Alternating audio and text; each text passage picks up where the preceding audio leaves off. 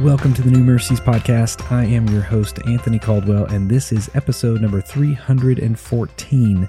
Today is March the 8th, 2023, and I want to read Proverbs chapter 8 today, just a few verses at the end of that chapter.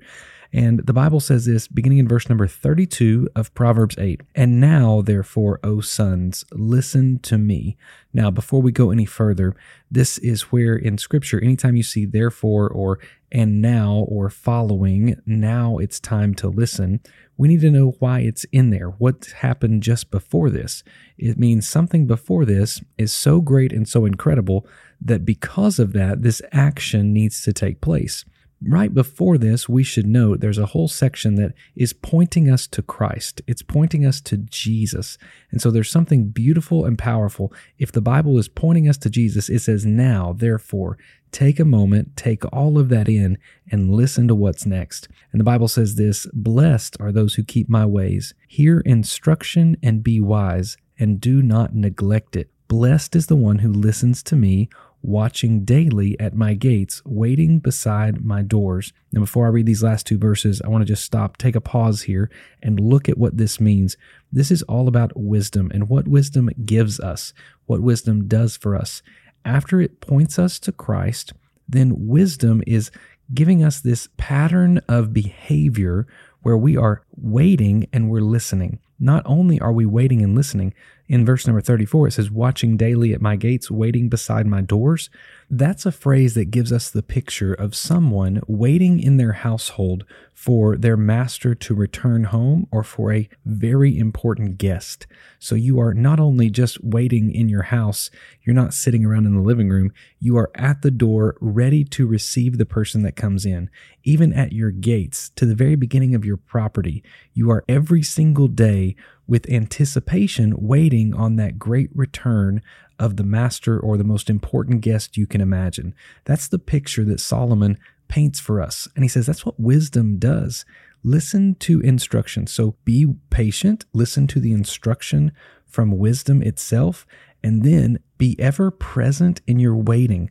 Wait on him, listen to him, be prepared whenever he shows up. Then it says in verse 35 and 36, "For whoever finds me finds life and obtains favor from the Lord.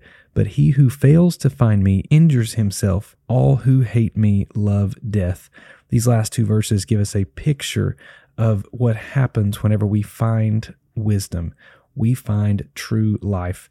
We are able to practically live out our life with joy, with anticipation, with expectation to see Jesus at every turn. Favor from the Lord comes whenever we have found wisdom. We will find that places in our life that were once struggles, wisdom is now inserted, and because of that, those struggles we see now as great learning opportunities, great moments where God is writing a beautiful story, great things that God is doing all in us and around us.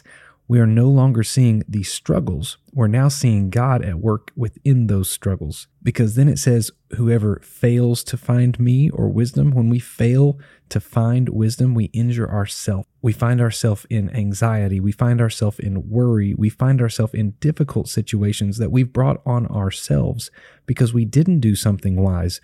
We weren't wise with our relationships. We weren't wise with our finances. We weren't wise in other aspects of life, and because of that, we've brought harm on ourselves, and now we have to work to heal those things that were injured.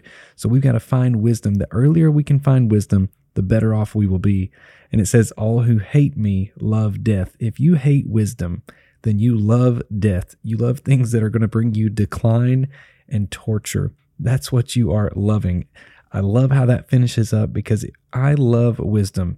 And what I've learned is everybody will say they love wisdom until they're doing something unwise. Then there's correction that comes, and that correction brings some difficulty. It brings some uncomfortable conversations. But what I know is wisdom is good for us. Wisdom is healthy for us. Wisdom will give us life. It will give us longer life. It will give us more beautiful life. It will give us a more fulfilling, more complete life. That's what wisdom does for us. And how do we find that wisdom? By looking to Jesus, looking to Christ.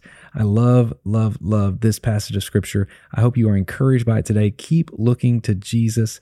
In fact, be the person that's waiting at your gates daily, waiting beside the doors, being that person ready to receive. When Jesus starts working around you, be the one to welcome him into your life as you walk in this beautiful, beautiful world.